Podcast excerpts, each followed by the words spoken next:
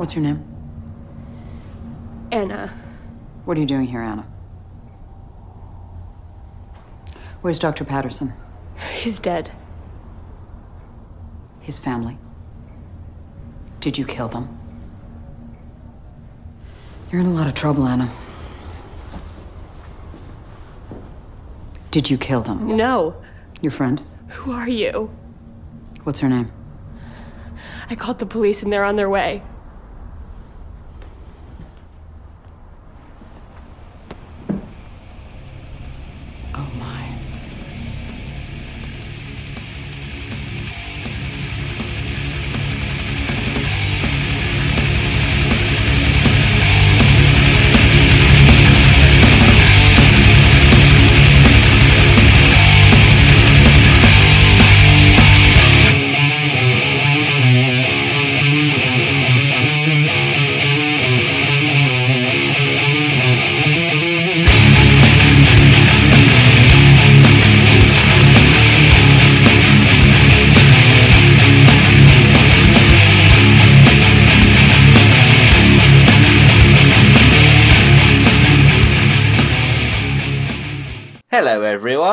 Welcome to the Ancient Slumber Podcast. This is show number eight. My name is Chris Ward, and my co-host with the mo-host is Myron Schmidt. How you doing, Myron?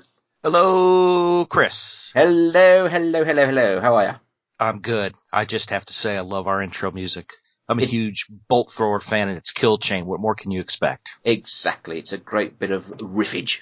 We dig the music. We did, and we had permission from the band to use it. I know, isn't that awesome? they're they're from uh, uh, Coventry, which isn't far from here, actually. Oh, how interesting. Yeah, so they're a fairly local band. But yes, I I emailed them and asked them personally because I can do that. Yeah, look at you all connected and shit. Oh, I am. I'm like I was about to say I'm like the uh, Max Clifford of the music world. I better not say that. I was gonna say Simon Cowell, but you know, that's alright. Now you can fuck off and all. Cunt. Hey, at least we don't have him here anymore. no, you will. Don't worry. When we extradite him. Just keep Piers Morgan and just keep Simon Cowell We'll be good. oh no, you've got to you've got to have one of them. Uh, no, no, no. We've All got right, we'll do that. Trump. You, we you, you we keep win. Trump then. We we win. Tribblehead. oh dear, we're getting political already. Yeah, well, you know. I do. I know it's shit. Whatever, wherever you go in the world, it's just a shit state to be in. It is, but Donald Trump's a special kind of shit. Well, you are America. You do do things bigger and better than everyone else, including shits. That about sums it up right there. and we specialize in shit. yeah, yeah. There's no answer to that, really. Is there? No, no, you, you can do nothing but nod your head in agreement. I suppose America specialising in shit ties into what we're covering today. Yes, it does very nicely. America and they're decidedly hard on for remakes. Did you hear? Death Wish. Yes, I saw that it was on Flickering Myth about an hour ago. Yeah, Bruce Willis.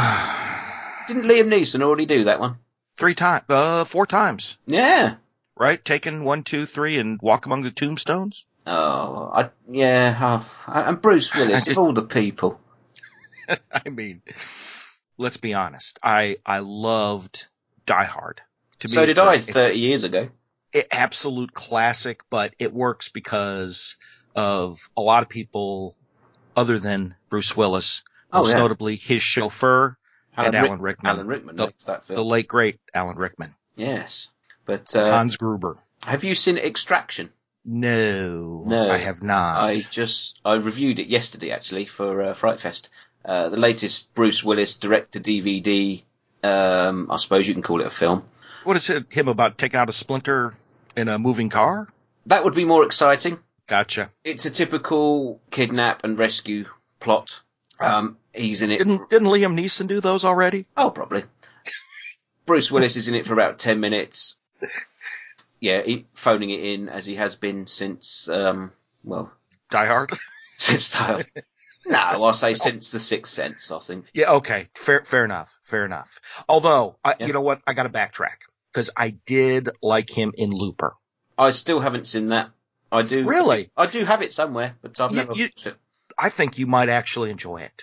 I, I think you might. Yeah, I'm not. I'm not sure. I really, really liked Looper. I thought it was, was very well done. yeah. I'm- to be honest, I've never really taken to Bruce Willis. Well, I I tend to avoid him, Hmm. but I gave Looper a shot because everybody said it was really good, and it turned out actually to be, I mean, really good. Yeah, I mean, he's in some good films, but I've never really thought that he was anything special.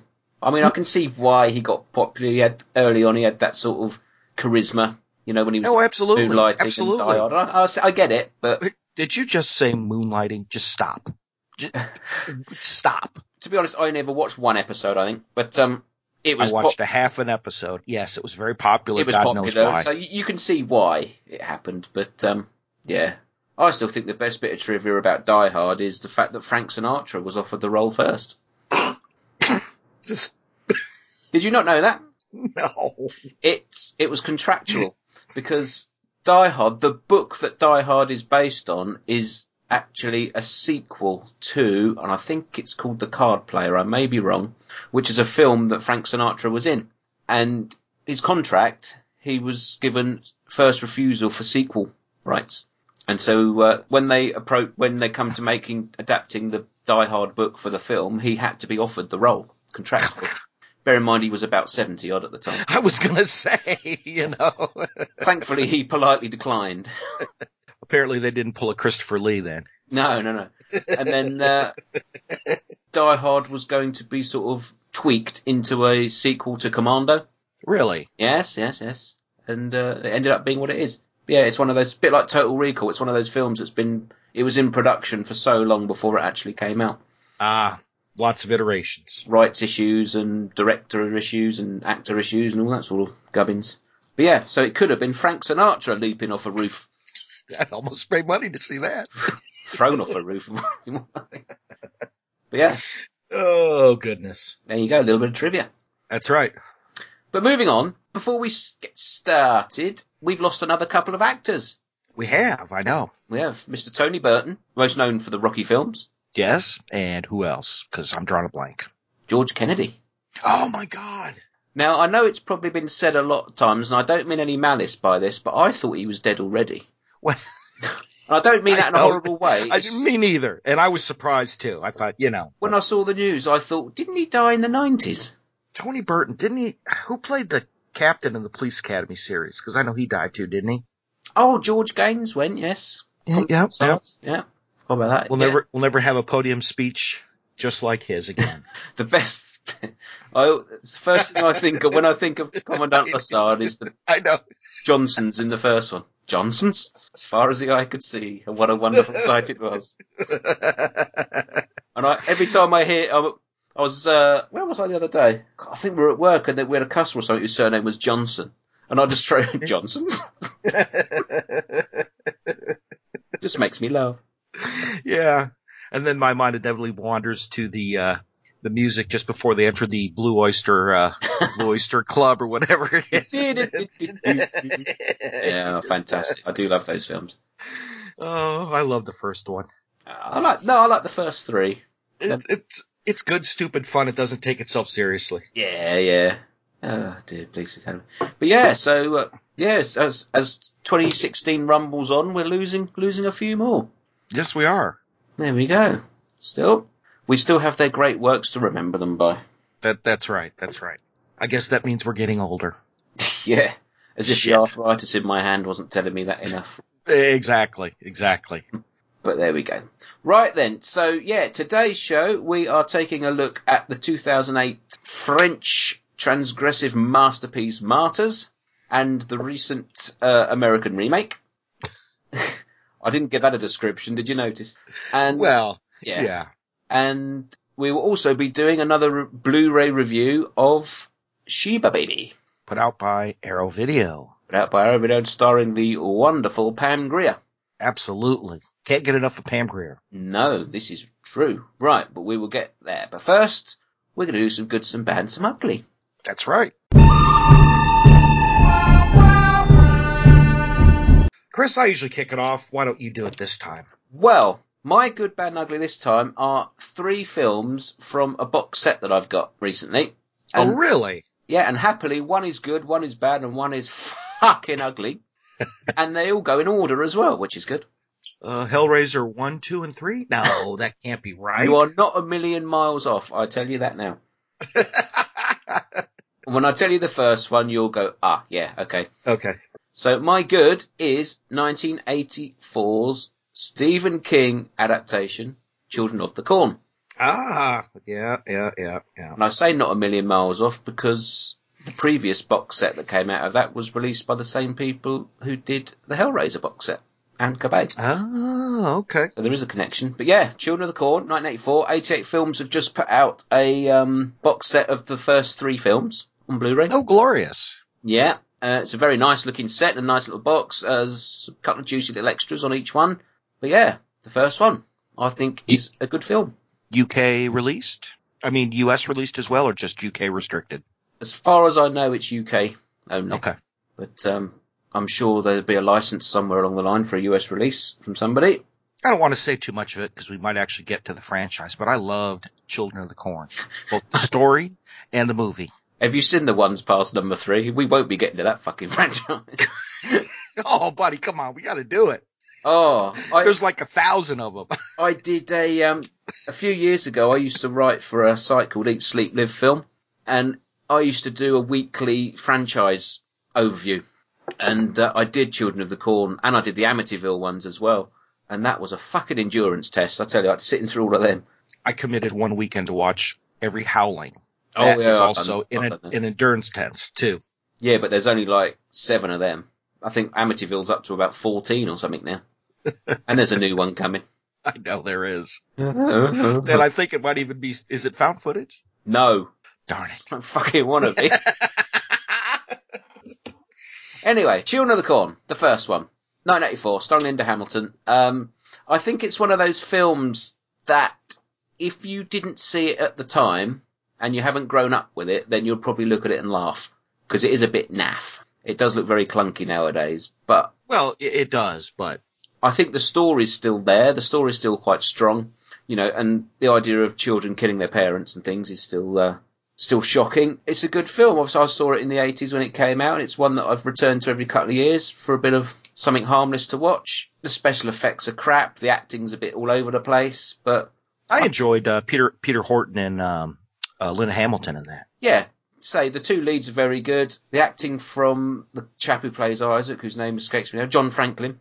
Yeah, a little bit over the top when you look at it, but um, he's got the look certainly. Exactly. yeah, I just think it's, it's a good, solid horror film. I don't quite know why it's rated 18 still over here. Is it a carryover? You think? Yeah, I can only assume it wasn't resubmitted to the BBFC and they've just sort of. That mo- yeah, that makes sense. because I mean they do with some like Terminator was an 18 and then when it come to DVD it became a 15 and that sort of thing. But um, Right, right. I can, yeah, I can only assume they just haven't resubmitted it. But uh, yeah, apart from the drawn-on computer graphics at the end that look absolutely shocking, and not in a good way. yeah, it's a pretty solid, you know, no-brainer to watch. Yeah, yeah, yeah. So what's Very your good. what's your good? My good is one that I missed last year, and I'm kind of sorry that I did. It's a little little known flick called Cooties. Oh yes, I saw you. Yeah. So we have a one. yeah we have a theme here. Mm. I, I loved Cooties. Kids get turned into a uh, ravenous zombie type creatures running around eating people from chicken nuggets as throwbacks to spring or what is it cabin fever. All right. Yep, yep. But it was, uh, it was, it was, it was well acted. It's got Elijah Wood in it. A couple other, you know, notables that you see on TV that you never, never quite remember their name. Yeah. Uh, but it was, it was well acted. The kids in it were awesome. I mean, they were awesome. It was really good. Uh, they did a great job and it was a, it's a, it's a fun movie. Great movie. I'd recommend it to anybody. Glad I did, glad I'm sorry I missed it. Um, 2015, it might have made my list. I'm not sure whether it's out over here yet. To be honest, it's not one that's come come up on my radar. To be honest. I always look at the, uh, VOD voodoo Oh no, it is out. It is out. Yep. It happened to be on sale over here for like, I don't know, six or seven dollars electron digital version. I'd snatch that thing right up. Yeah, DVD is on Amazon. Yeah, it's fairly cheap if you buy it from their markets. Yeah, it came out October last year. Oh, I must have missed that one. You know what? I gave it a 4.5 out of 5. Okay. Really, really enjoyed it. I would, uh, I think you might like it too. It's, you know, it's, it's comedy, but not comedy. Does that make sense? Yeah, You know, I don't, you, you know, but it's, you know, the, you just keep looking at those kids going, God dang, they're doing a fantastic job. Uh, well, it was really well done. Excellent. Okay, that's good. Let's go to bad. Well, as I did Children of the Corn for my good, my next one is Children of the Corn 2, The Final Sacrifice. If only it were. Have you seen this one? Oh, it's been years. It's been I years. it- trust me, it's been. I love Children of the Corn, so I'll usually watch that at least once or twice during a year. But you know, it's it's the sequels. yeah. I can only say. Okay. I've got to be honest. I've seen this film. This is probably the third time in my life I've seen it. I used to hate it, and I really hated it. Watching it this time, it's still bad, but I had a bit of fun with it, to be honest. No. The reason that I like a little bit is Terence Knox is in it. Okay. And I'll watch anything with Terence Knox in it because I'm a huge Tour of Duty fan. Gotcha. And it's got the sweatiest sex scene you've ever seen.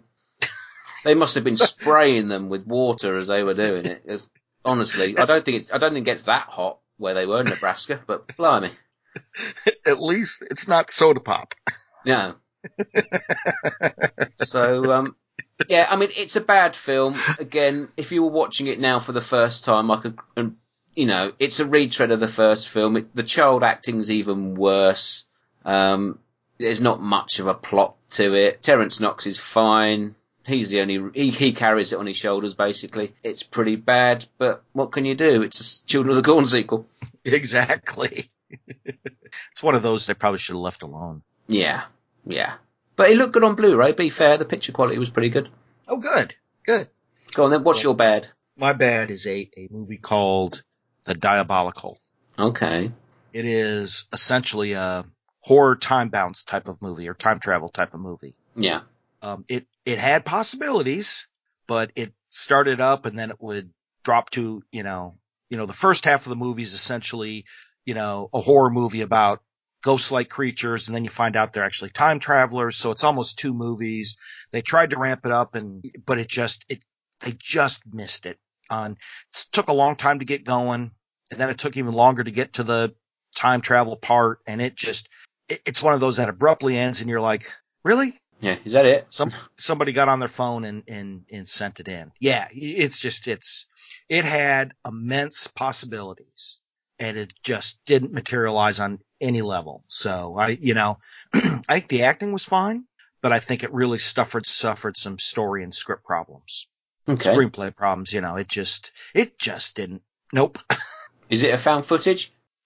no, it is not found footage. Ooh. Okay. Yeah, the title rings not. a bell. I haven't seen it, but the title does ring a bell. I don't think you would like it. okay. That, that that speaks volumes, really, doesn't it? yeah, it does. Um so what's your ugly?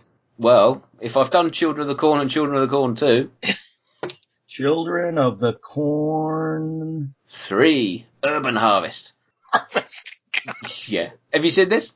no, I don't remember. Oh, this film is mental.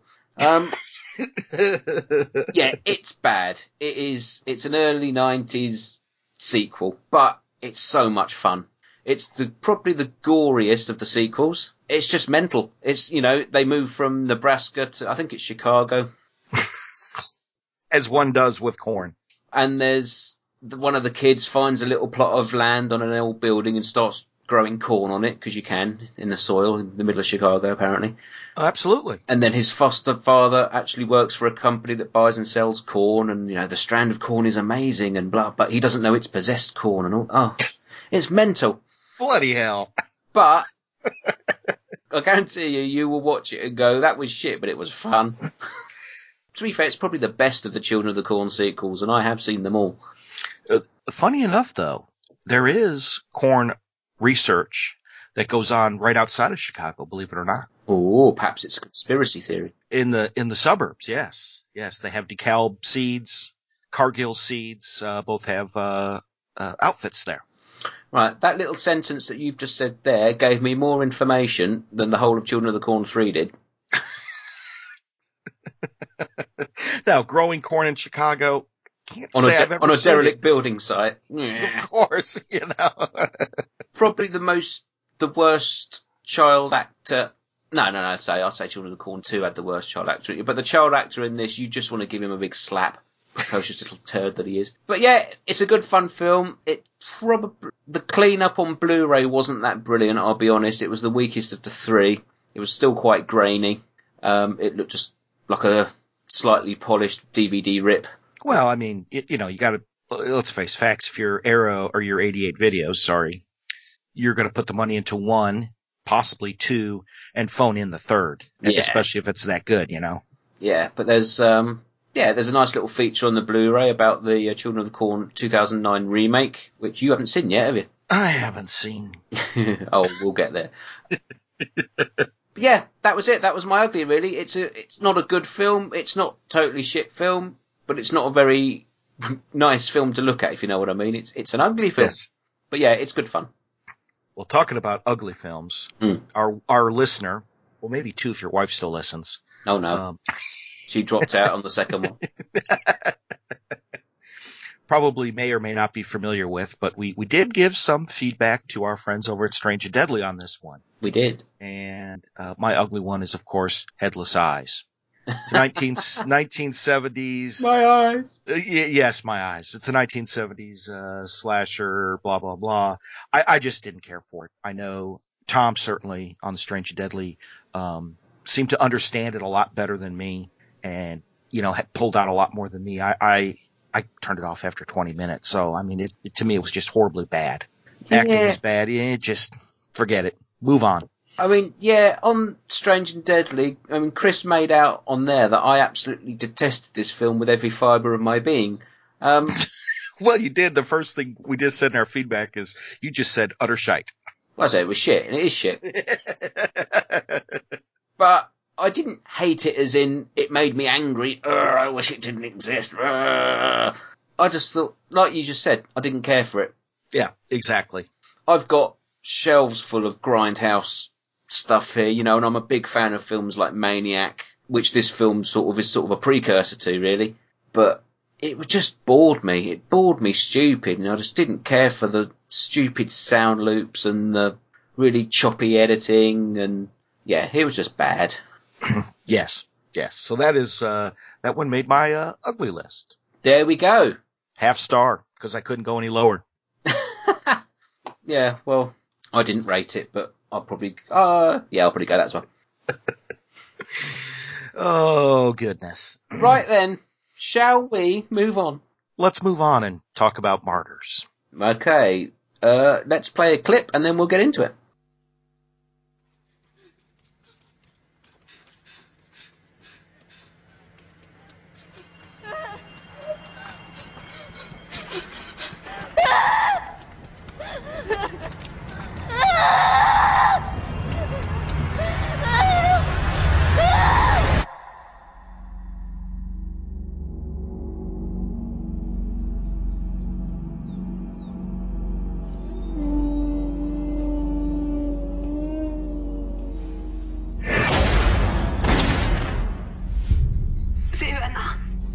Pu les voir? Ils ont changé, c'est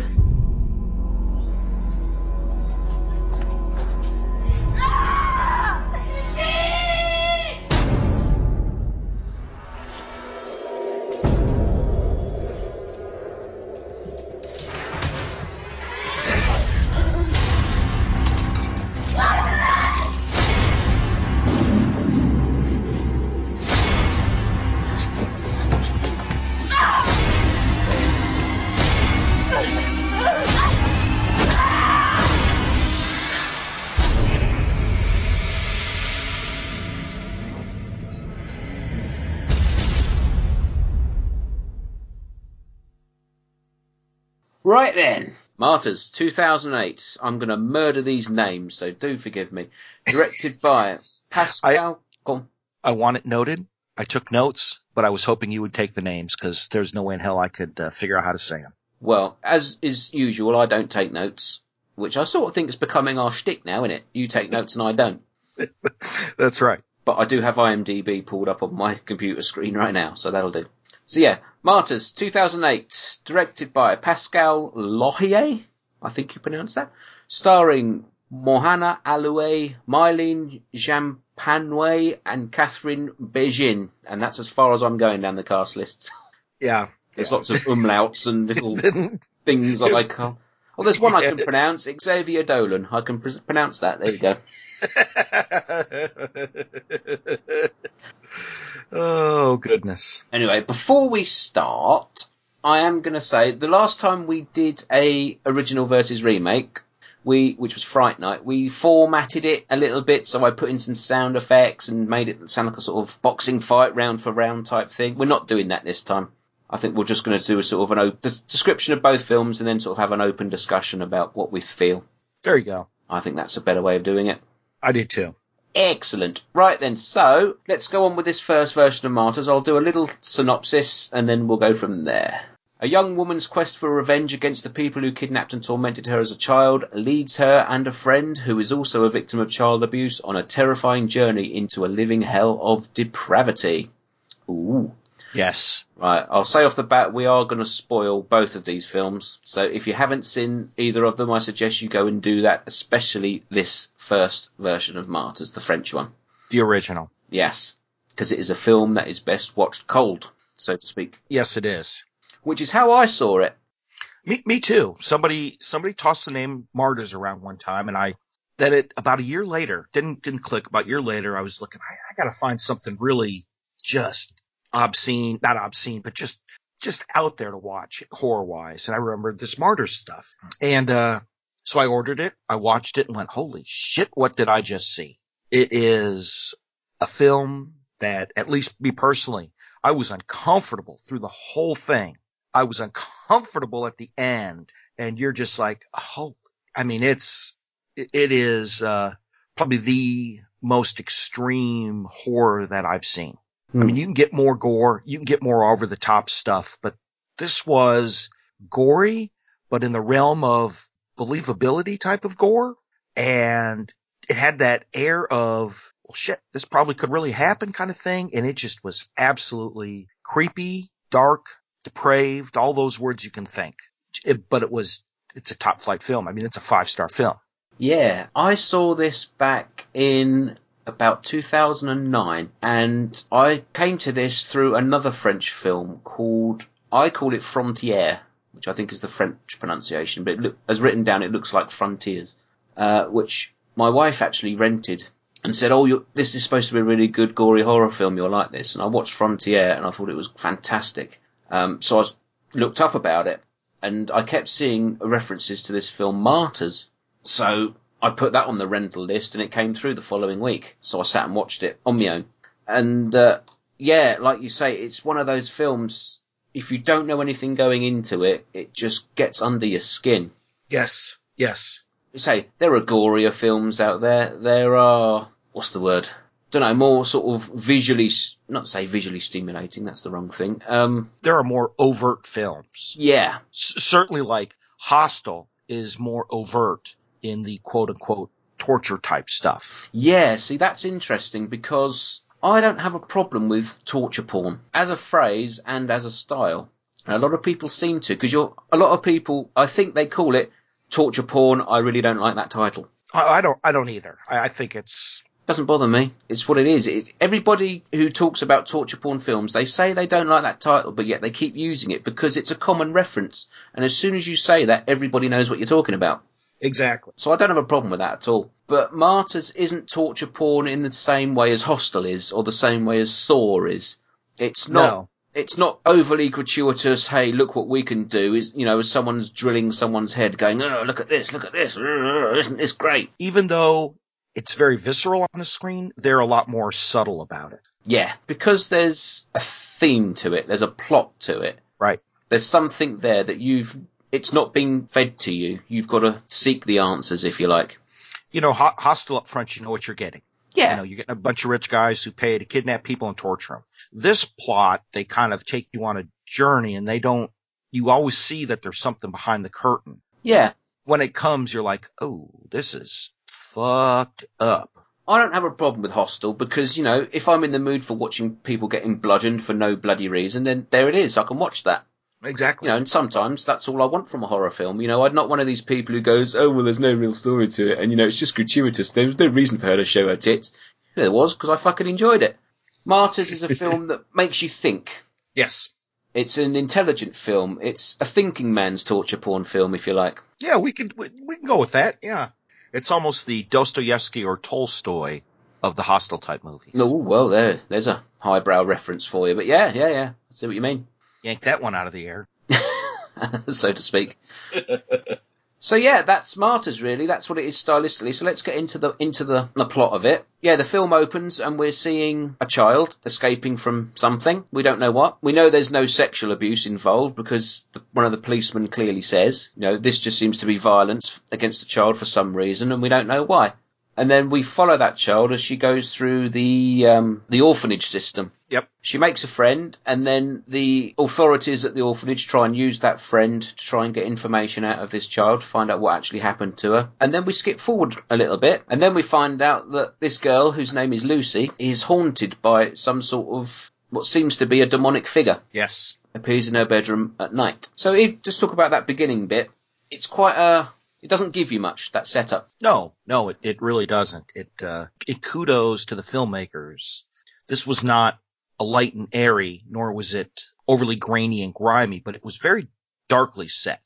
Yeah. I mean, the, the mood was there immediately. And this is where the sort of the torture porn comparisons start right at the beginning because the look of the film is very much a film of the 2000s. It's very much that washed out look Yes. of Saw and Hostel and those types of films. And so straight away we see a child with blood on her and she's running. So obviously our thoughts go, well, what, what's happened there? Uh, and so the first thing that one of the policemen says, which I think is significant, is there's no evidence of sexual abuse. Yes, So you think, well, okay, so so where's this going to go then? exactly. Exactly. And uh, through this time, we also get little snippets of flashbacks.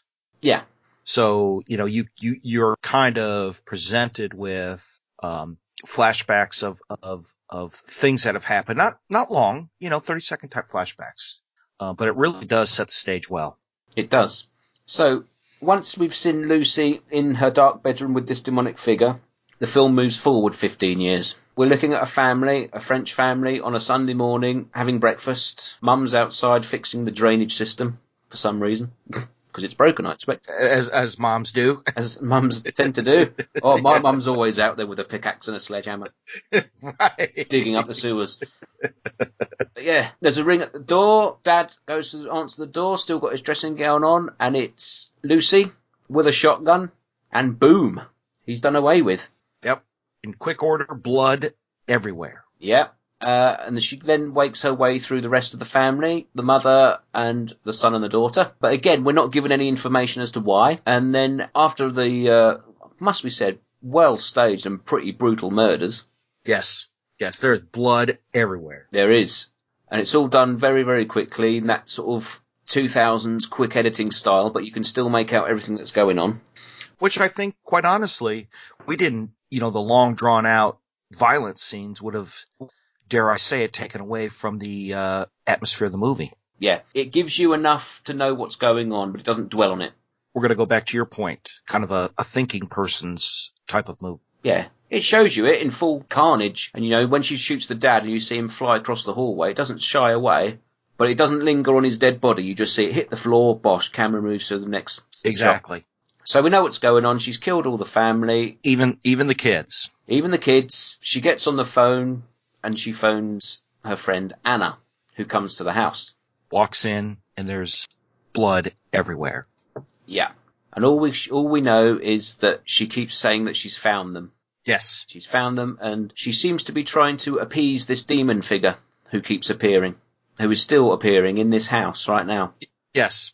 But in the first of the film's many twists, the demon isn't really there. It's in her mind and she's, all the things we see the demon doing to her, she is doing to herself. Yeah, we the film sort of shifts slightly now to Anna's point of view, and Anna sees Lucy banging her head against the table, um, and slashing herself with a knife. Which I'll be honest, this is the only bit in the film where I sort of went, really. we see the demon slash Lucy down her back right down the middle of her back. When we switch to Anna's point of view, we see those marks on her back, and I thought, you've got to be one hell of a contortionist to do that to yourself. I even missed that, to be honest. They are dead straight razor marks right down the middle of her back. But but now that you say that is yes, yes, yes, because that that is a, a pseudo lingering shot. Yeah. blade you know, down. Yeah. But if it still causes the right effect, you know, it's just me being a bit nitpicky. But you know, so at this point we have Lucy, and from Anna's perspective, has gone off the rails. So Anna then notices uh, Lucy says, "We got to get rid of the bodies." So she's starting to cart the bodies out to the the drain that Mum actually dug. It, you know, kind of dig your Oh. own grave kind of thing. That's why she did it. Uh, See, there's always a reason. well, she did. She did it to get down to the what looked like valves to to fix whatever the problem was. But you know, it's got a handy grave. What the yeah, hell? absolutely. Uh, but Anna finds mom is still alive. And we, we get this scene where, you know, there's a lot of stuff going on, but Lucy finds out that she's trying to drag the alive mom out of the house to help her. And she comes out with this hammer thing and just waylays her head. very brutal, very brutal scene. It, it is. And, you know, and again, it's, there's not a lot of blood flying or a lot of close-ups, but, you know, you, you get the picture real quick. The camera seems to flash on the hammer in the air, and then it switches to the hammer making impact. And then it switches back to the hammer in the air. So you can see everything she's doing, but it's not lingering at all. Right, right. And it's, uh, again, kudos to the filmmakers. I mean, they're just, they're keep giving you enough information, giving you enough just all out creepy, Yeah. but they're not giving you everything. No, they'll get to that in a minute. Yes. so yeah, so there's a big tidy up. The mum is now completely dead. Lucy has one more encounter with the demon that's in her mind, and then she steps outside in the rain and she cuts her own throat. We're still not quite halfway into the film by the end of this. Right. So already it's given us it's given us blood and gore, brutality, and the the seeds of a story which we haven't got to yet. Exactly. We still don't know why she killed these people Or herself. or herself. But we're about to because Anna goes back into the house. She has a conversation with her mother on the phone. And then as she's looking around the house, she finds a little hatch With a padlock on it. with a padlock on it that leads down to a basement area. So she busts the padlock, goes down the ladder, and what does she find? She finds another girl down there, essentially tied up, Yeah. bloodied, obviously abused, beaten. She basically finds somebody who has been tortured to the absolute extreme. This person, this girl, is naked and she's wearing some sort of metal, like a brace on her body that is connected to a, uh, I don't know what you'd call it, some sort of helmet that is screwed into her head, literally, Yep. Literally screwed in her head. with these rivet joints. Quite striking makeup, I think. Don't know why, it always reminds me of The Exorcist when I see this scene. It does have that feel to it, doesn't yeah, it? it, it's that sort of the way the skin's gone sort of greenish and it's got those laceration marks. Yep. Yep. You know, that's that's that's the vibe I think. All the makeup in this, um, from this point on is exceptional. Oh, it is. It's fantastic. So yeah, so Anna brings this person back upstairs into the house. She manages to remove this uh, helmet that's on her head by removing the rivets in an exceptional piece of makeup work. Tries to give this girl a bath, clean her up, but this girl's frantic. She can't speak. She's just manic. Doesn't know where she is, what's going on. You know, she's been pushed beyond sanity, really. Yeah. Yeah. But as she's sort of having one of her uh, seizures, we get uh, the real to the real nub of the story when uh, a group of soldiers bursts in, Yes. puts a bullet through the head of the uh, the, the torture victim, and then we find out what's really going on when Anna meets uh, a mysterious woman who lays it all out to her. Mademoiselle. Mademoiselle, who reveals to us that she is on the search for martyrs who are women, well, mainly women, because women are more um, subjective to it, apparently. Well, they, they said in their experience of men, kids, they found women, and you, you, you, you know, when she says that, I don't remember the exact line, but it's, you're like, oh, Jesus Christ, what the fuck are these people doing? Um, I, ma- I imagine it's probably a reference to maybe because women are the child bearers, they're the givers of life. Maybe there's some sort of tie in that way. That's what they're getting at. But yeah, uh, basically these Mademoiselle is the head of an organization who tortures young women to the point of these young women being able to see what happens in the next life, but they haven't been successful yet in finding out what is on the other side, basically. Yes. And so now begins a barrage of abuse on Anna as Mademoiselle and her team go to work on Anna to try and see if Anna is susceptible to become a martyr. Yes. It is all understated. It's all uh, not very long shots, but you know, you get the repetitive beating, the repetitive feeding. It's, uh, Don't you feel all those punches that Anna takes though? they, I mean, they just did a, yes, it is a it superbly shot. What do you say about 20 minute sequence? 20, 25 minutes, yeah, something like that. Yeah. It, it's, uh, yeah, it's extremely stark, extremely visceral. It, it's, I mean, you see everything on the screen, but again, it's all not overtly done like in Hostel and other movies. It's very, very subdued, but extremely effective. Yeah. So Anna is beaten. We don't know the time period of how long this takes, but we assume it's over a period of weeks, possibly months, because a new family move into the house upstairs. Right. She's beaten, she's tortured. Eventually, as she's beginning to transgress into the other side, they take all of her skin off, except her face, Yes, yes, they do. in one of the most haunting shots of the whole film. Oh. It's sort of, it's, it's Hellraiser levels of bodily goo. Yes. And it's, uh, and then they turn a heat lamp on. Oh no, bastards, they? They may as well just poured lemon juice over it. I know. Jeez. Oh, that would have stung, wouldn't it? Yeah. There's my review of Martyrs. Oh, that would have stung. yeah. Yeah, exactly. Yeah, and so which pushes Anna to the next level, and she finally goes into the trance of seeing what is on the other side. Mademoiselle is immediately summoned. Mademoiselle is summoned because Anna is still alive, and she's able to speak, and she's able to tell Mademoiselle what is on the other side. Yes. Yes, she does. But it couldn't have been that great because Well, I, but there's that shot of all the um, members of the organization showing up at the house, and you see all these very stereotypical Downton Abbey type of uh, rich folks popping out of their cars. Little- I mean, but right? I mean, I know it's that's a, an episode of Downton Abbey I didn't see. the Martyrs episode. but but you know what I mean. A very they seemed all very proper, dressed up, and they're all going to go um, listen to Mademoiselle's testimony. I mean, Yes. to me, that was one of the. It's like, God dang, what are you people? You know, you just you you take in that shot, and you're just like, oh, you know, beyond. It's beyond screwed up in the head. It's Yeah, so there's a house full of people all waiting to hear what Mademoiselle has to say and to hear the, the secrets of life and death. But Mademoiselle's not going to tell them.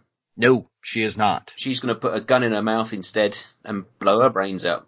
Before uttering, Keep on doubting. get, keep on doubting. Keep on doubting, and then blows her head off. And then the film ends with a lingering shot of Anna in her flayed form laying on uh, a rack. I thought she was in some kind of bath. Could well be. so there, that is Martyrs. Thoroughly spoiled for you. Exactly. But you're left at the end thinking, did Anna tell the truth? Did she tell what she really saw? What did she see? We don't know. We don't know. It's one of them ambiguous endings. I think realistically it can only be one of two things. It can either be there's absolutely nothing, in which case Mademoiselle comes to the realization she's tortured and killed all these people for nothing. That's why Yes. she blows her brains out. Or it's something that's too much for a human mind to handle, Which is why she blows her braids out. which is why she blows her brains out. So we don't know. And there's no definite answer. And that's also key to the film's strength, I think. Believe it or not, I like to think that if martyrs existed in that transgressive state, Hmm.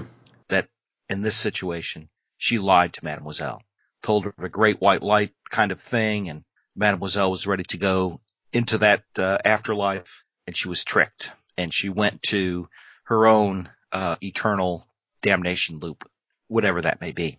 It could be. My only thing with that is, would Anna have been in a state to think about concocting a plan to maybe trick her?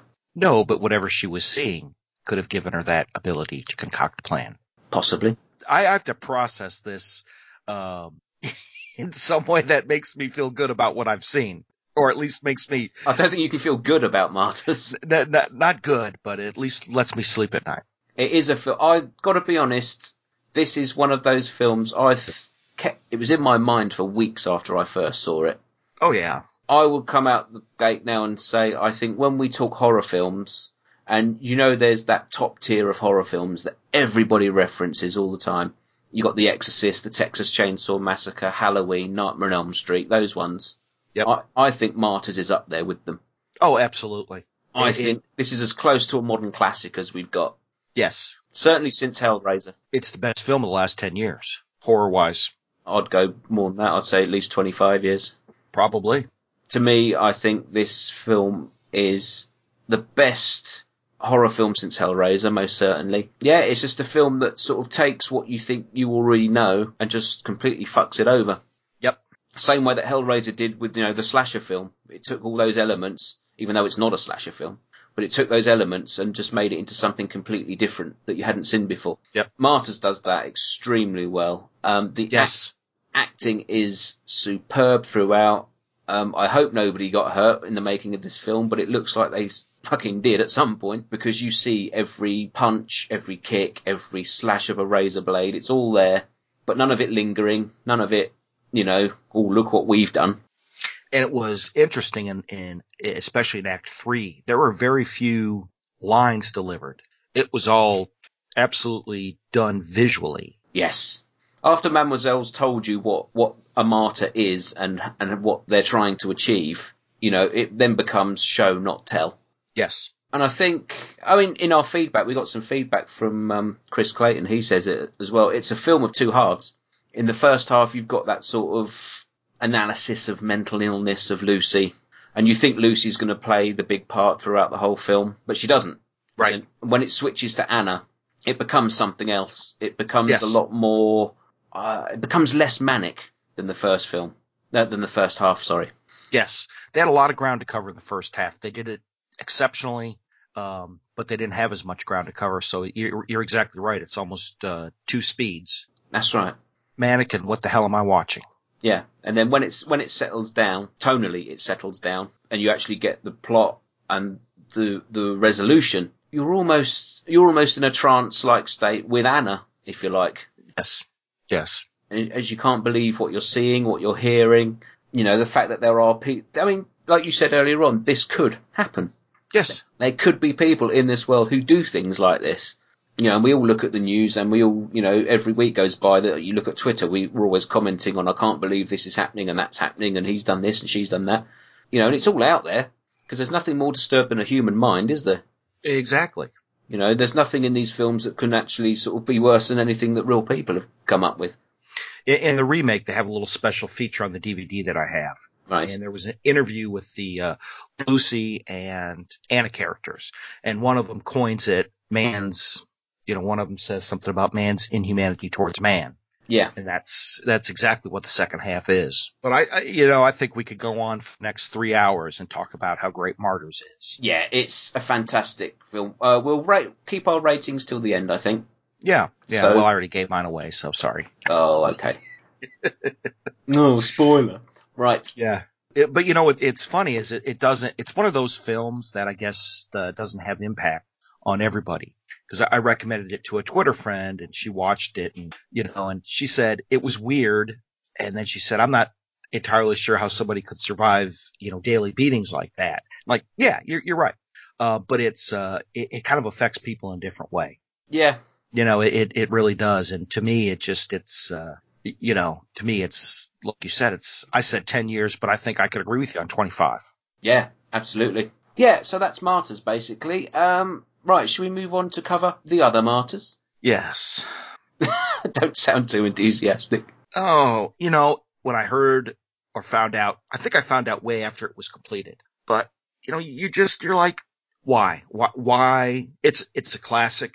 It's, nobody can duplicate. And I'm going to say this, at least when Zombie redid Halloween, he at least presented it ha- as his own kind of version and, and it took a little different direction than the original, which I was thankful for. This one, although not, certainly not shot for shot remake, it essentially follows a similar plot with a little bit difference at the ending, I guess you could say. Okay, with that in mind, then, should we play a trailer? Uh, if we must, if we must. we must.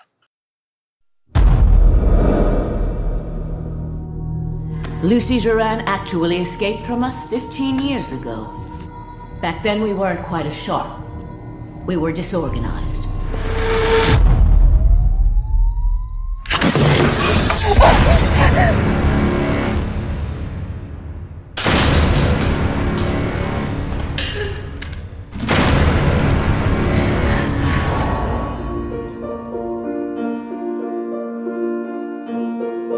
As for the rest, Lucy's just a victim.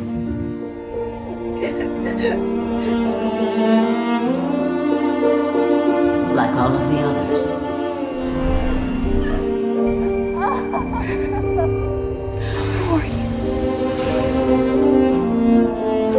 It is so easy to create a victim, young lady. So easy.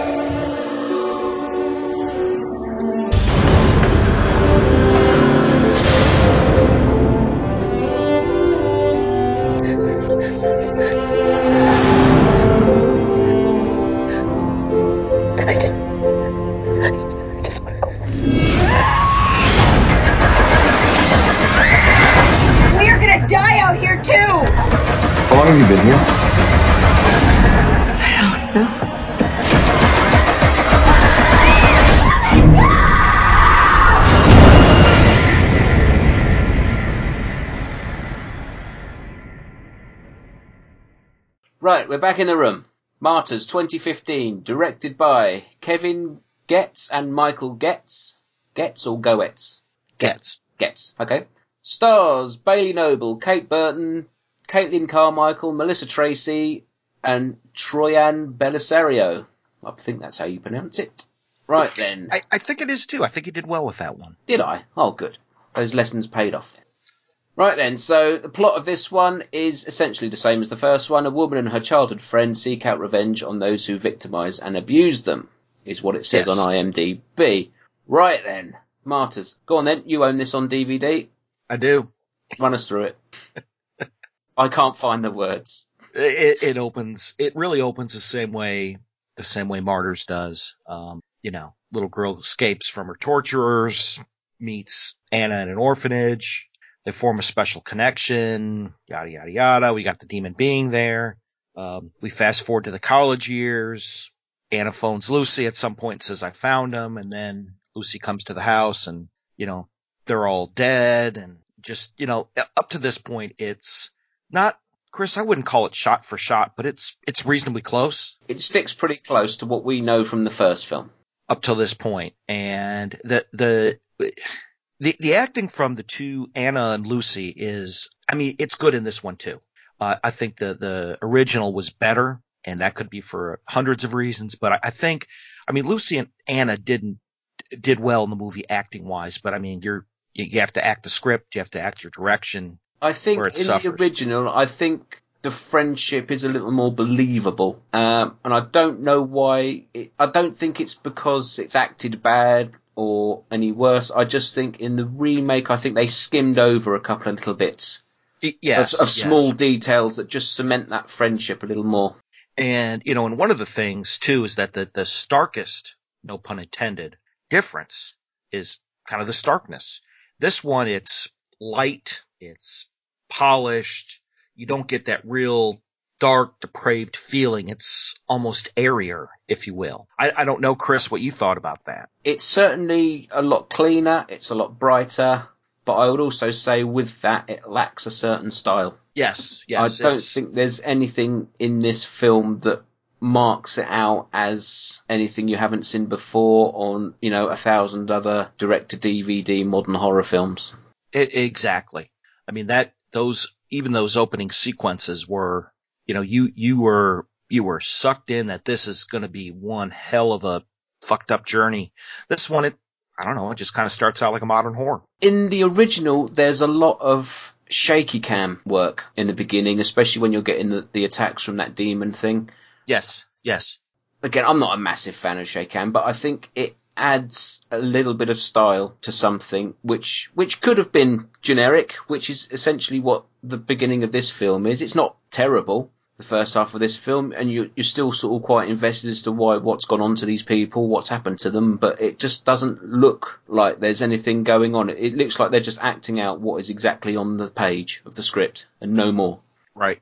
But the big differences really start to kick in when we when uh, Lucy finds the the door that leads to the, the dungeon thing, Yeah. and she goes down there and finds um, a little girl that you can tell by the the dress that she's been mistreated. But she that's the only you know the only way. It's a complete departure at this point of setting the stage, getting that as Chris says atmosphere. Because right now we just see a little girl running around screaming in dirty clothes, essentially.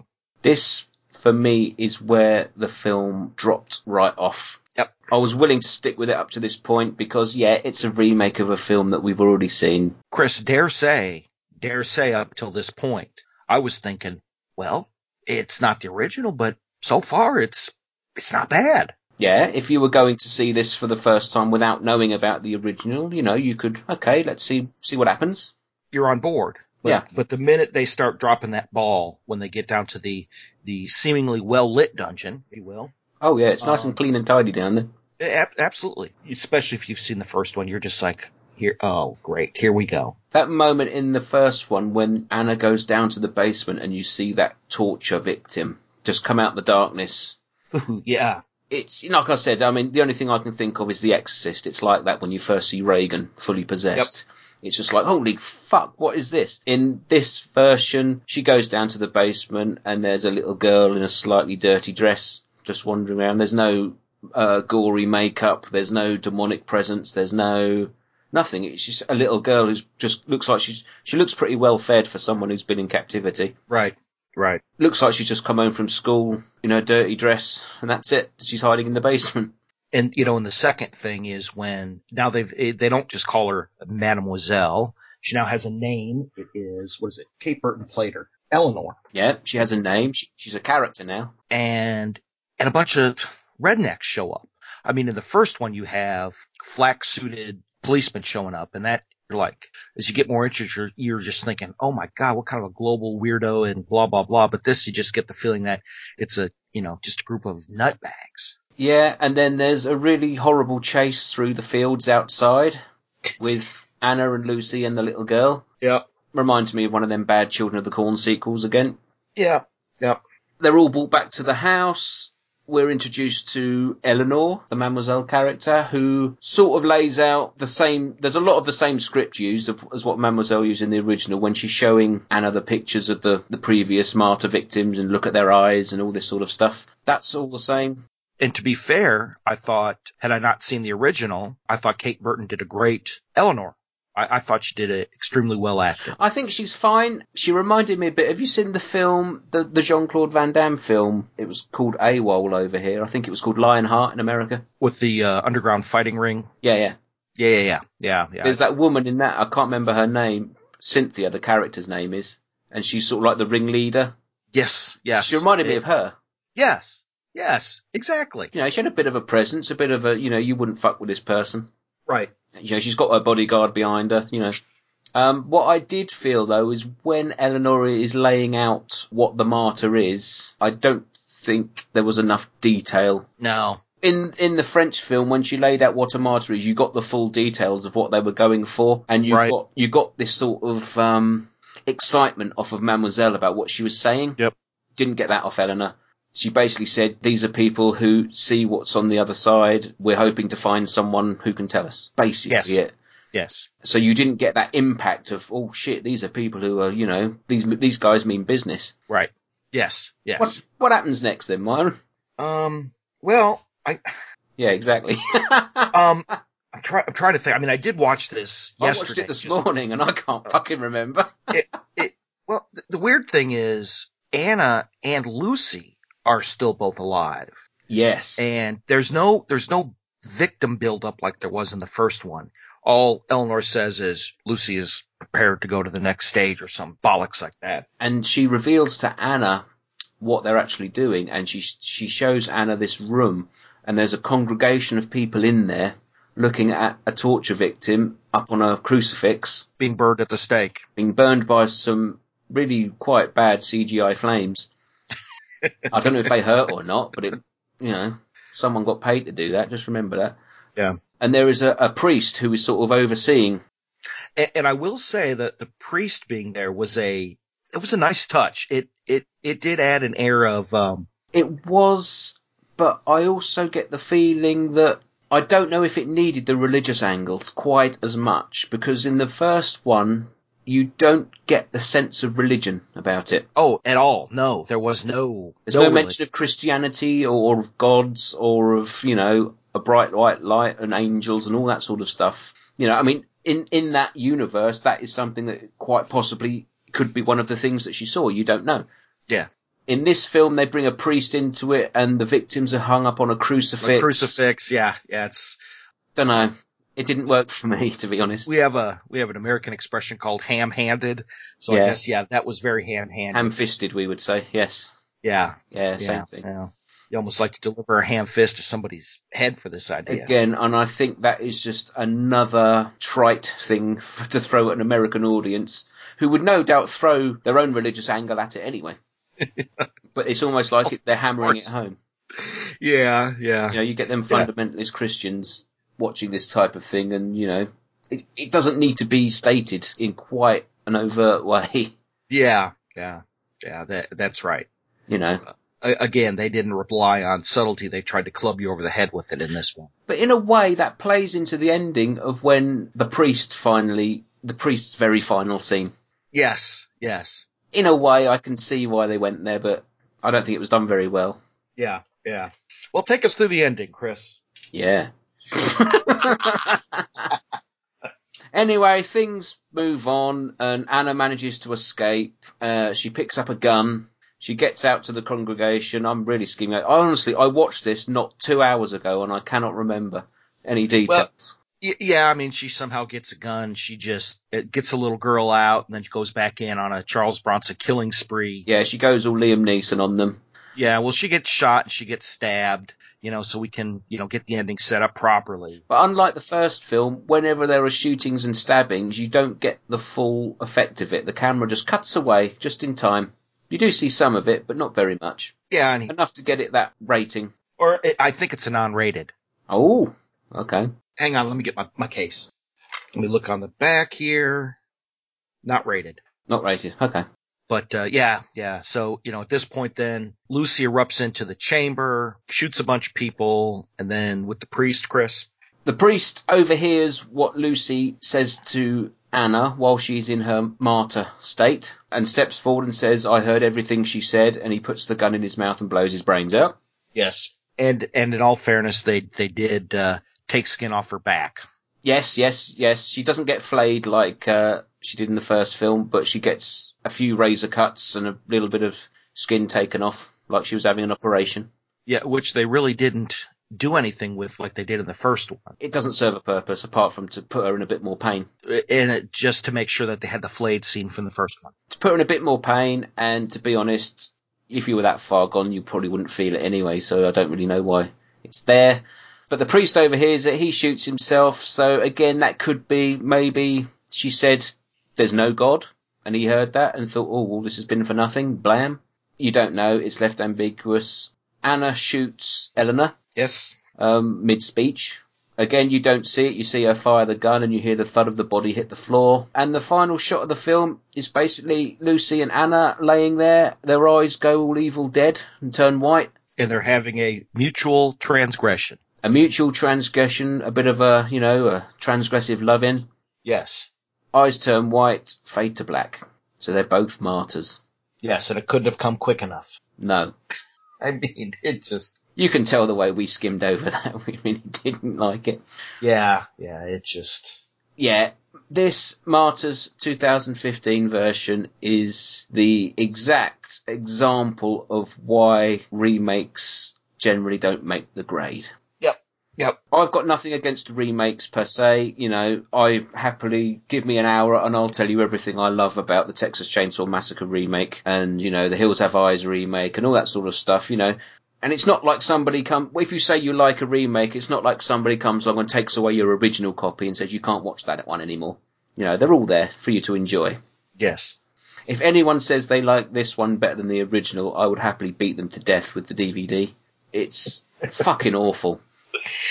It, it, it it's It is. It's sanitized. It's watered down. yes, It doesn't Yes. expand on anything. It, yes. It brings nothing new to the No. table. No, it is simply an exercise in having martyrs on a screen in English language, so people haven't got to read subtitles. But the subtitle experience is part of it. It's part of it, and also the last half of the original Martyrs, there's hardly a word said until Mademoiselle puts that gun in her mouth. There's hardly anything said. Exactly. It was a. it- This was one for the sake of remaking it because I don't know. Martyrs does not have a, a Blu-ray release over here. It's only got the original DVD to my knowledge. It was shown at it was shown at Fright Fest Glasgow over here um, last week or the week before, um, and I've just seen on IMDb it's hitting theatres over here on April the first. The remake. Yeah, April Fool's Day. That's appropriate. Yeah, that's probably the plan to get people in to see it. It it, it just it, I, with how Martyrs is, with how good it is, you know, it, they just it just the remake just failed. I can remember seeing um, headlines about them remaking Martyrs back in 2009, and there was a thing about um, the director Pat. Oh, I've forgotten his name now. I think Pascal Laugier. There was talk about him being connected to the the Hellraiser remake that was coming and uh, all that sort of stuff, which I can absolutely see. You know, there's going to be an English version of Martyrs because you know people need to see this film, and it's going to be remade for an American audience, and that was sort of six, seven years ago. And it's taken this long for it to get to the screen, and when we get it, it is it's so sterile and safe and watered down, and you know I would almost say it's the made-for-TV Channel Five version of Martyrs. Yes, yes, exactly. It, it should, something that could show on HBO.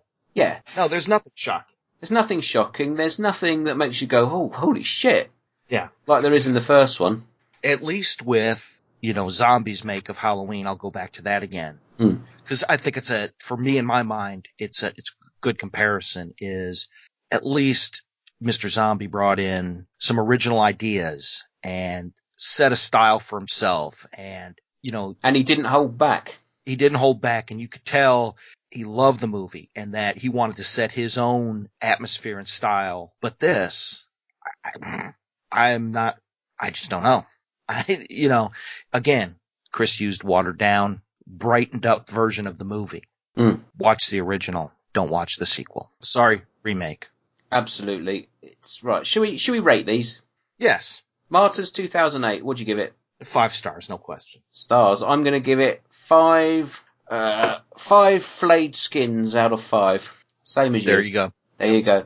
Martyrs 2015. How many, uh, what should we go on this one? How many watered down remakes out of five are you going to give it? Uh, I went with two. Ooh.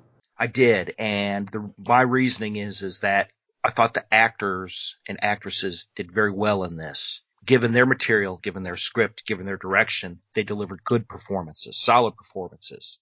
Okay. You know, they they brought emotion to it, but you can only act with the direction, the script that you have, hmm and that's why I gave it two because I did enjoy the the performances. Didn't care for the script, didn't care for the you know the the plot and the storyline were all atmosphere was all bollocks, but I did enjoy the acting. Okay. Well, you liked it more than me then. I'm going to give it one. Ah, I'm going with a one. Uh, the reason I'm not going half is because it is a remake of a brilliant film, and so there is the seed of something there. yes. I didn't mind the beginning of it. Like you say, the acting is pretty good. It's not enough for me to say this is more than one star though. It's very basic. There's not enough gore in it. Even if they just up the gore just to give you something to look at, that would have been something Right, right. but it's not there. The camera tends to cut away just as you there's you know something to see. Um, it's totally different to the original where the camera shows you the weapon, it shows you the impact, and it flips between the two, so you get the full story of what's happening. This one Right. doesn't do that at all. It literally shows you the hammer, shows it moving towards the somebody's head, and you see you hear a, and then it goes. Camera just moves away to something else Right, right. it's safe, it's sanitized, it's clean, and that's not what I want Martyrs to be. I want it to be a transgressive film that's gonna. It's an experience to watch the first film. Go Yes. into it cold, watch it, soak it in, and come away. And it's a film, you know, you come away from it with what you go into it with, and that's, you know, say some people think the ending means this, some people think it means this, and it's all up there for discussion. There's nothing in the remake, it's all laid out for you, and what's laid out for you isn't that interesting. Right. You know, the religious angle is clumsily put in. I think, whilst I said I don't think it needs to be there, if it is going to be there, they could have expanded on it. There's nothing I like better in a in a good horror film than you know satanic cults masquerading as Christians, that type of thing. I love all that. You know, Children of the Corn did it better for fuck's sake. You know, Yeah, exactly. I mean, it's it's just I don't know. I'll I'll never watch it again. I've watched it twice for this show.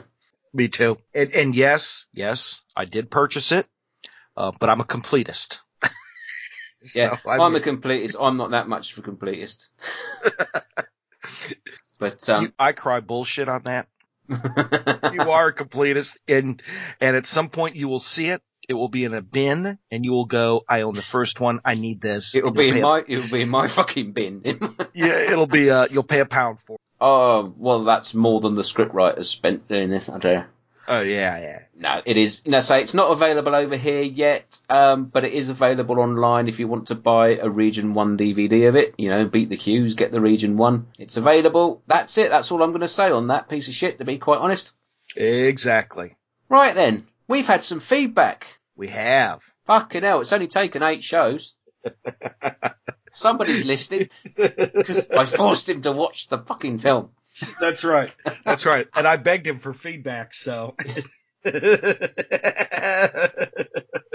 Yeah, we stuck him in our own torture dungeon and did unspeakable things to him. That's right. We made him watch the remake of Martyrs. That's, That's the, right. That's the unspeakable thing we did. Yeah, it's from our good friend Chris Clayton over at Strange and Deadly Show. He sent us in a bit of feedback. So, Myron, would you like to do the honours? I would. So, this is our feedback from Chris Clayton at the Gore Boy on Twitter, co-host of the Strange and Deadly Show, which we love. Says, hi chaps, Chris here from the Strange and Deadly Show. I thought I'd write in and give you a bit of feedback for your Martyrs double bill. Thank you, Chris. Firstly, I very much enjoy the podcast in general. He must be drunk. There's an ease and comfort about the way you two interact, and I've been a fan of Mr. Ward for quite some years now. Of course he has. And why wouldn't he be? I'd like to think of both of you as kindred spirits, with the three of us being both horror and metal fans. Oh, yes. Yes, all of the films you've covered so far are ones I'm either a fan of or am interested in, so it's been a fun listen. It's been fun to listen to you discuss and pick them apart. It also has been lovely to share some banter with Myron, a fine fellow indeed. Well, thank you, Chris. That was very nice of you, even though he's an Arsenal fan. Well, we can't all be perfect. Oh, I don't know. I don't do that silly kickball thing. I don't know what he means. we got silly throw ball here, so we're all right. right. So let's uh, let's get to the matter at hand. I'm a huge fan of the original Martyrs. I was lucky enough to see it, having not a single moment of it spoiled for me way back in 2008. I was able to see it the same way, although much later, and I think Chris, you saw it the same way. I think it's really the best Yeah. to see it, best way to see it. All I'd heard that it was really, really good, and that was enough for me, if I remember rightly. I was recording my old Gore Boy radio show at the point in time and I was sent a review disc for the film. I sat there, let it wash over me, half in shock, half in disbelief. You've probably both discussed it to death by now. We, we kind of have. Uh, but I couldn't believe the way the plot changed halfway through. It became a film of two distinct halves. The former, a very dark tale of mental illness and sharp, angry brutality. The second, an utterly bleak, depressing, and upsetting lamentation on torture, pain, and ecstasy interesting perspective. There are a few films that have made me sit and pause for about a half an hour after I've seen them, just thinking about what I've seen and what it all meant, such as The Power of the Original, a film that seemed to give a strange kind of meaning to torture. Interesting. So now we come to the remake, and oh boy, talk about misguided. Now there's a word we didn't use, but it certainly fits. Thank you, Chris, for that. Why is it that so many Americans, I can't answer that question, remakes feel the need to fill in the backstory so much that the mystery is entirely gone? That's what happens here. That, that's a kind of what we were trying to get at, but didn't put it in those words. Yeah. The first half an hour or so seemed to be more or less a copy of the original, uh, but I feel like focusing on the girls meeting as children was a mistake. There was something incredibly brutal about the opening of the original, with the killing of the family being entirely unexpected. Not so here. Also, it had seemed inevitable that this remake had to bring in optimism. The possibility of the bad guys losing and the good guys surviving. It's all very generic, as typical as the American distributors cutting the ending off the descent so that everybody thought she got away. I don't know why we do that, Chris and Chris, but I, I have no words. Uh, Well, yes, I do. I'll only offer this with an analogous ant- antidote. An, an. Not an antidote. I wish I had that. Both the American Horror Story and Deathgasm, I'm sorry, A Christmas Horror Story and Deathgasm were renamed get into the Walmart stores here. I think that is just a comment on some of why we make watered down versions of otherwise epic films. The only thing I can answer is our over desire to sanitize things to some supposed American audiences can't handle this stuff. I don't know. I'm afraid I didn't like this remake at all, lads. Few remake, few remakes get it right. I'm all for film. I'm all for films trying to do something different. But what they do in the second half here isn't any better than the original. It's demonstrably worse, diluted, which we used, and painfully safe. That's all there is to it. With that said, I'm eager to hear your opinions as well as those of other listeners. Keep up the great work, and I look forward to hearing this and future episodes. Take care, Chris. Well, then I think all three of us are in agreement on the remake for sure. Yeah, thank you very much, Mr. Clayton. Um, Yes. I will draw a point with one thing you put in your last paragraph when it says you're eager to hear the opinions of other listeners. So would I be, but we don't get any fucking mail. Yours is the first and so far the only. But no, thank you very much. yeah, Yeah, that's um, right. That's right. I like the way the one point he did bring up, which is that line where he says the mystery is entirely gone, and that is exact. Yes. That is exactly what happens in the remake. It's just there's nothing that makes you think. Exactly. It's all just laid out for you. Thank you very much, Mr. Clayton, for that little bit of feedback. Very nice of you to contribute. Hopefully, uh, won't be the last we hear from you. Although, please do keep it in written form because I don't want to hear your voice. To be quite honest. You're gonna give the you're gonna give the guy a complex. Well, after his little comment on Twitter the other day about my voice, don't think I didn't see that. I see everything. yes, yes. Oh no, it's all good. To be to be honest, he does because if the words boobs are mentioned in my timeline, it, we could count on Chris popping in right away. Within seconds, someone, someone mentioned. Sometime- Sometimes within seconds, yes. No, yeah, we do. We have a little bit of banter with Mister Chris, backwards and forwards, but it's all good fun. All good fun. He's a great lad. He is. He's a yeah, he's a he's a great lad. He's a good boy. I think I think I remember talking to him about Martyrs years ago, back when he was doing his Gore Boy radio show. I'm pretty sure we had a conversation about it then. It would you know if you knew him back then, that would make perfect sense. Yeah, yeah. So yeah, thank you very much. Right, yeah. So is that Martyrs done and dusted? Yep. We obviously Yep. prefer the original to the remake. So any sort of fight contender thing, the original wins, Hands down, hands down. no split decision. No split decisions here. No, The original goes back on your shelf, and the remake apparently is going to go in the bin. it is. I still contend one day you're going to buy it. I'm not. just for a completist. Oh. You're going to look at that empty spot on your shelf. You're going to go, I have to buy this. Myron told me I'd have to buy it. It's been eating at me for years. I'm buying it. I had a bit of a Twitter chat the other day with um, Chris Brown. Yes. does the History of Horror podcast, and he was after some information about VHS Viral because he wanted to know whether the UK DVD has the missing segment on it because there was a segment that was cut out, and the uh, UK DVD was on sale on Amazon for two ninety nine. So uh, I had this chat with him, and uh, we come to the conclusion that the UK DVD doesn't have the missing segment on it, so he's got to buy the American Region One version. Uh huh.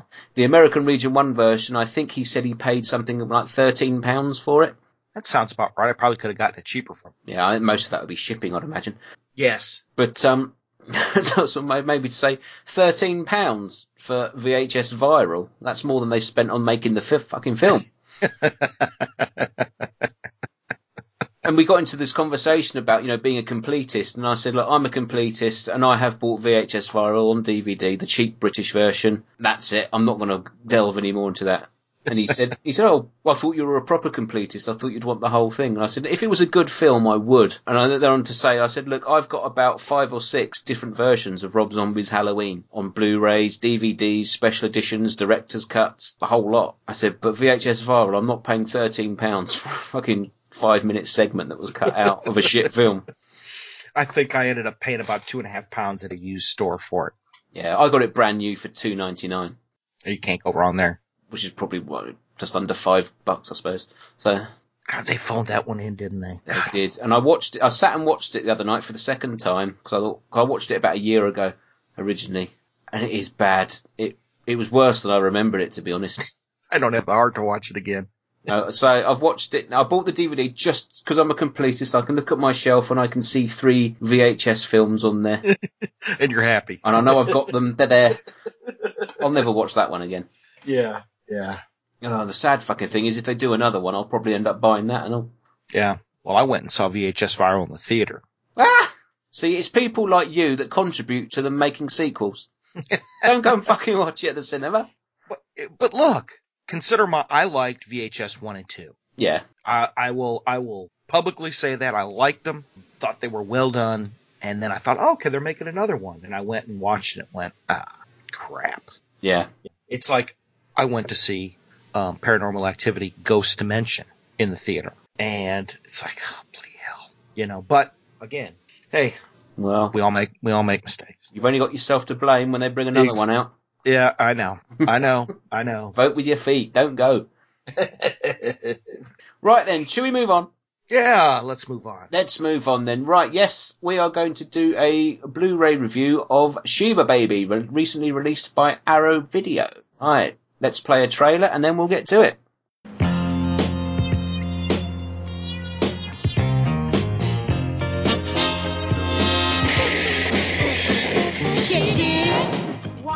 You try looking once in a while? Getting up off of that fat fanny of yours and going out into the world. All right, let's redecorate the place.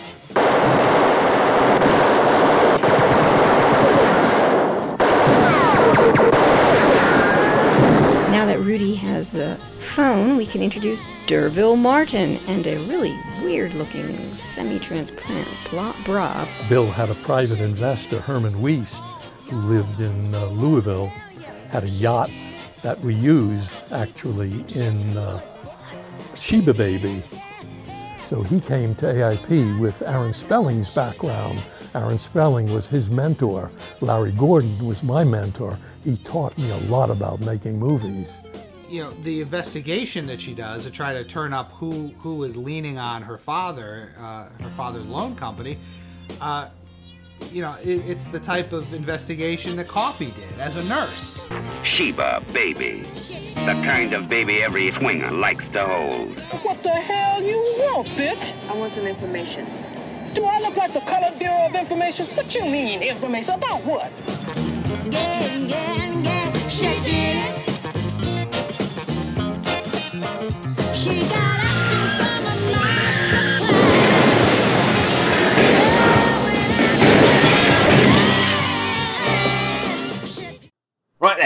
Sheba Baby, 1975. Directed by William Girdler and starring Pam Grier, Austin Stoker, D'Urville Martin, Dick Merrifield, Christopher Joy, Morris Downs, Rudy Challenger. Some great names there. It is. It is. Pam Grier being at the top. Oh, I love. I, I love Pam. I'd love to have Pam Grier on top.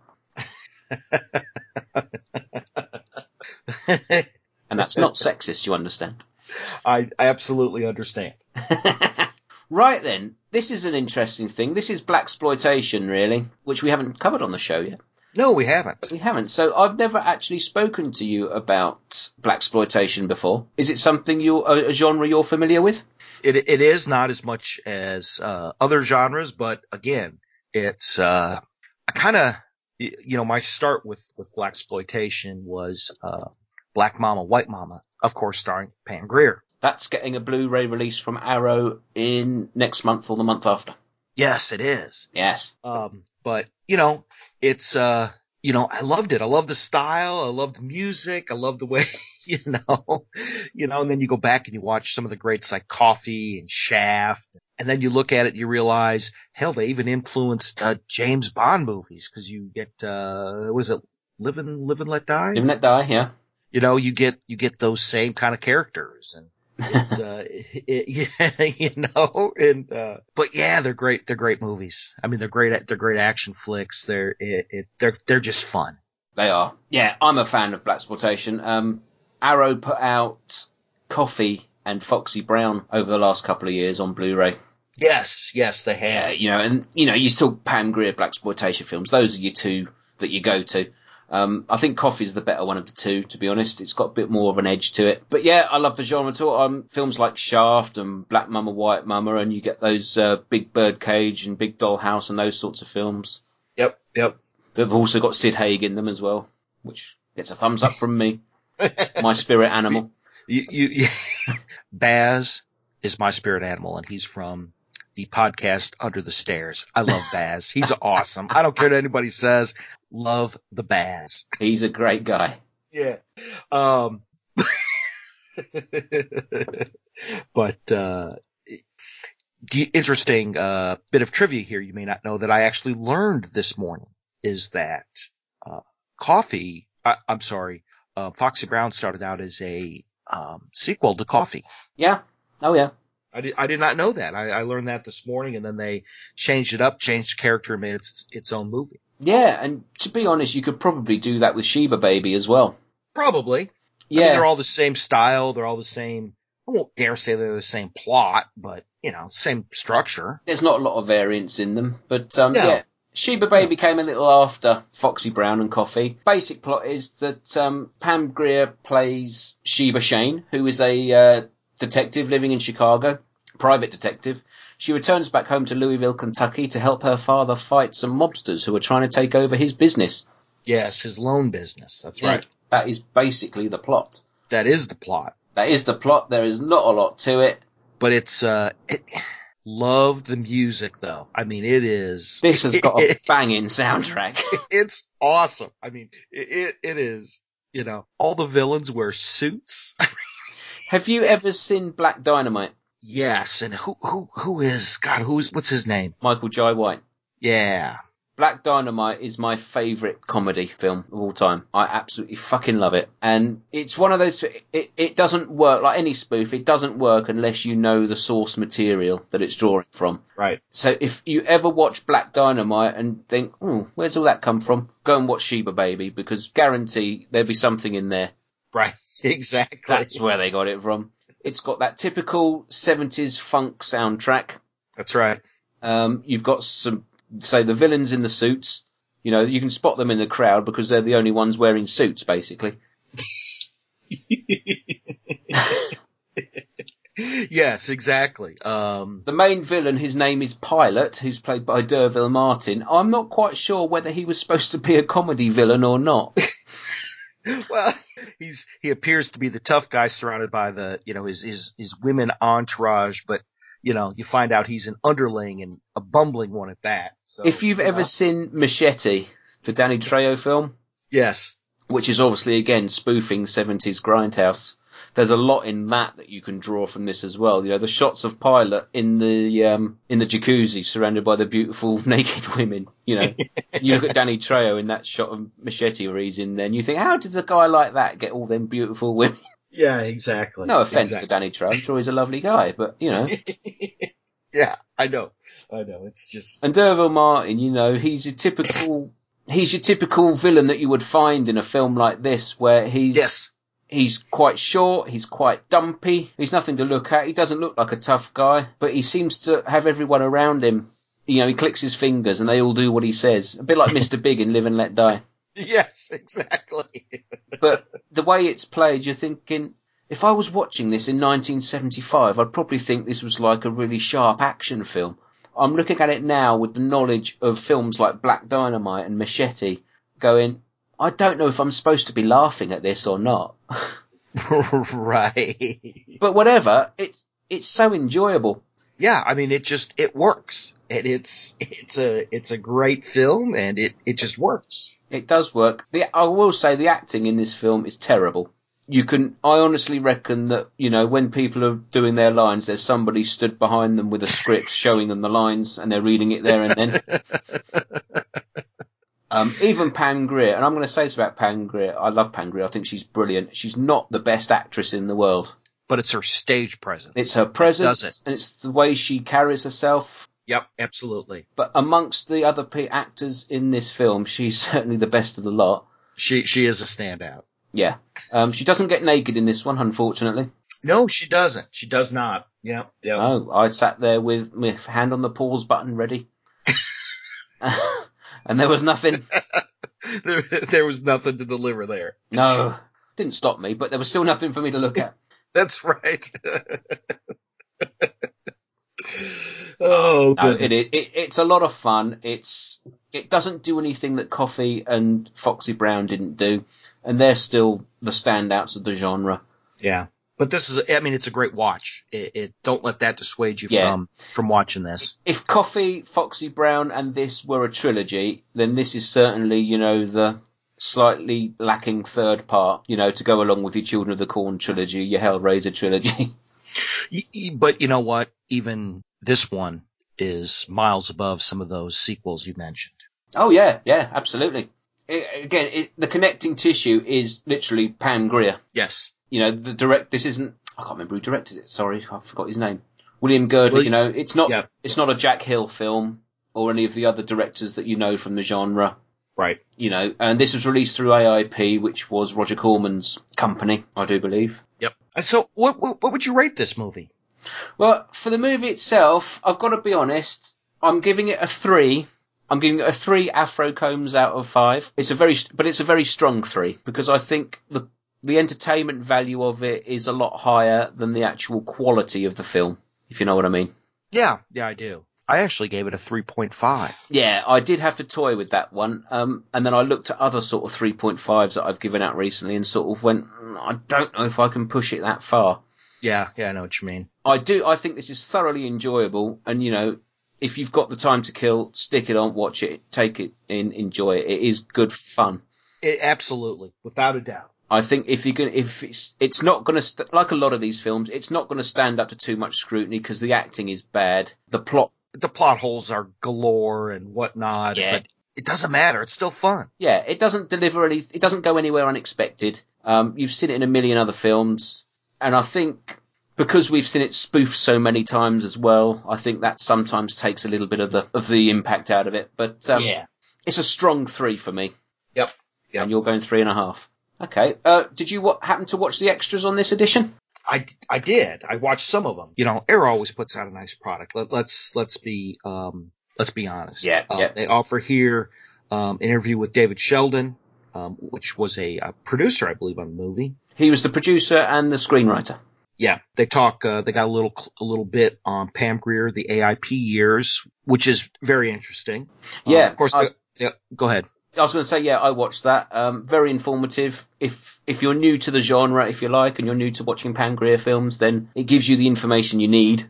Yes, yes. It gives you a little bit of history about the way AIP did their Their shows and whatnot. did their shows and their business, and during those years, yeah, it's quite informative. It's not a very long no, it's not. It's only about 10, 15 minutes long. It's not very long. offer, of course, the trailer, a gallery. Then they have two audio commentaries. One with uh, David Sheldon, of Mm. course, and then one with a lady by the name of Patty Breen. And Patty Breen started and probably still owns and is head of the website williamgirdler.com, uh, which is dedicated to his work.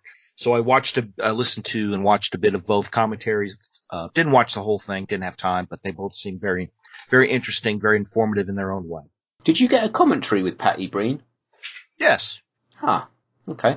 So I'm looking at the uh, special features for the UK one, and I've got an audio commentary with David Sheldon, but the, stuff from Patty Breen's in the booklet. Really? No, Yeah. there's an there's an actual audio commentary with Patty Breen. All right, I didn't listen to the commentaries because if if it's a film I've never seen before, I want to watch it with the dialogue. So Yes, I, I mean I did it after I watched them. I Yeah. had, you know, I had like sampled both of them and then said, yeah, okay. Yeah, if I watch well, when I watch it again, I'll probably go for the David Sheldon commentary because he had quite a lot of good things to say in his interview. It was it was chock full of history, wasn't it? Yeah, I mean, this was a guy who was sort of he worked with a lot of those actors and writers and directors on all those films. He seemed to be in a pretty privileged position to see quite a lot of what went on. So uh, yeah, yeah, yeah. yeah, I'll It- certainly give that a listen. It, it is, and it, there's a lot more history in than just AIP in the Pam Grier film. That's for sure. Oh yeah, it goes into he goes into the um the whole blaxploitation history. Yep. Yeah, excellent. Okay. It's a great product. Um, you know, the one thing I didn't look at before the show was was this a restoration? I assume it's Arrow, so it probably is. It doesn't say on the, Okay. It doesn't say on the site. There's nothing about a 2K restoration or anything. But uh, the screen qual- the picture quality was really really good. Oh yeah, yeah. Sound quality was good. Picture quality was good.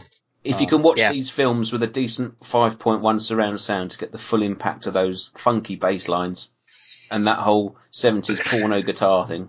Oh wacka, man. I know Oh, man. exactly, exactly. Fantastic. There's got to be an, a soundtrack available for this somewhere. I'm sure there is. I have to try and find that. Yeah. But yeah, absolutely. If you like blaxploitation, then it's probably a film you've seen already. If you haven't seen it, it is good fun. This obviously this it's Arrow Video. They've put a lot of care and attention into it. The special features are certainly worth listening to as well. Yes. Um, yeah, so if you, especially if you've got Coffy and Foxy Brown, which came out sort of over the last couple of years, then you need to add this to your collection. Really Absolutely. wonderful. So we uh do we want to give people advance on what we're doing next time? No, That's because you don't know. No, I do know, and I discussed it with you the other day, but I'm not going to tell anyone just yet. Yeah, show number nine, we'll be, we're hitting one of the big boy franchises because we haven't covered any of the big boys since Hellraiser. So that is what we're going to do. I shall put it out on Twitter nearer the time anyway. Okay. So yeah, if you want to contact us, you can do so via Twitter at ancient underscore slumber. You can email us at ancientslumberpodcast at gmail.com. You can also subscribe on our YouTube channel. Isn't that exciting? A YouTube channel. Of course, there's no video, but that if we did video, that would mean I'd have to put pants on, and it, it'd be a whole thing. Yeah. We might get around to putting some video up. I might do. I don't know what. Me neither. I'd like to. It's there. We've got the means. We may as well do something. Yeah, we'll have to. We'll we'll, we'll figure something out. If anyone has a suggestion for some video content they'd like to see, then maybe they could let us know. yeah. Keep it clean. I try to keep it clean anyway, but you know, That's you, right. you could never be 100% sure, can you? That's right. Right, that's us done then. Yep. Done for another day. I'll see you next time. We'll see you next time. Bye. Okay, bye. Now, before I turn you in, you tell me about your operation, and you better tell me fast before you lose your head. Come on, please.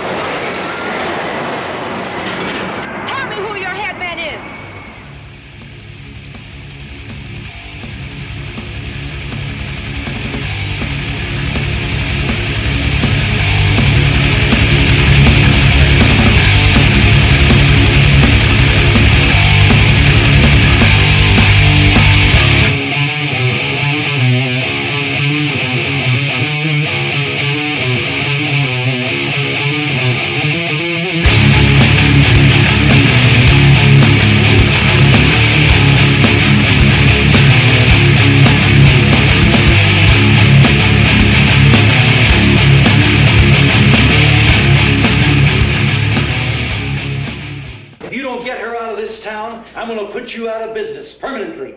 And I mean that. Now, where is she?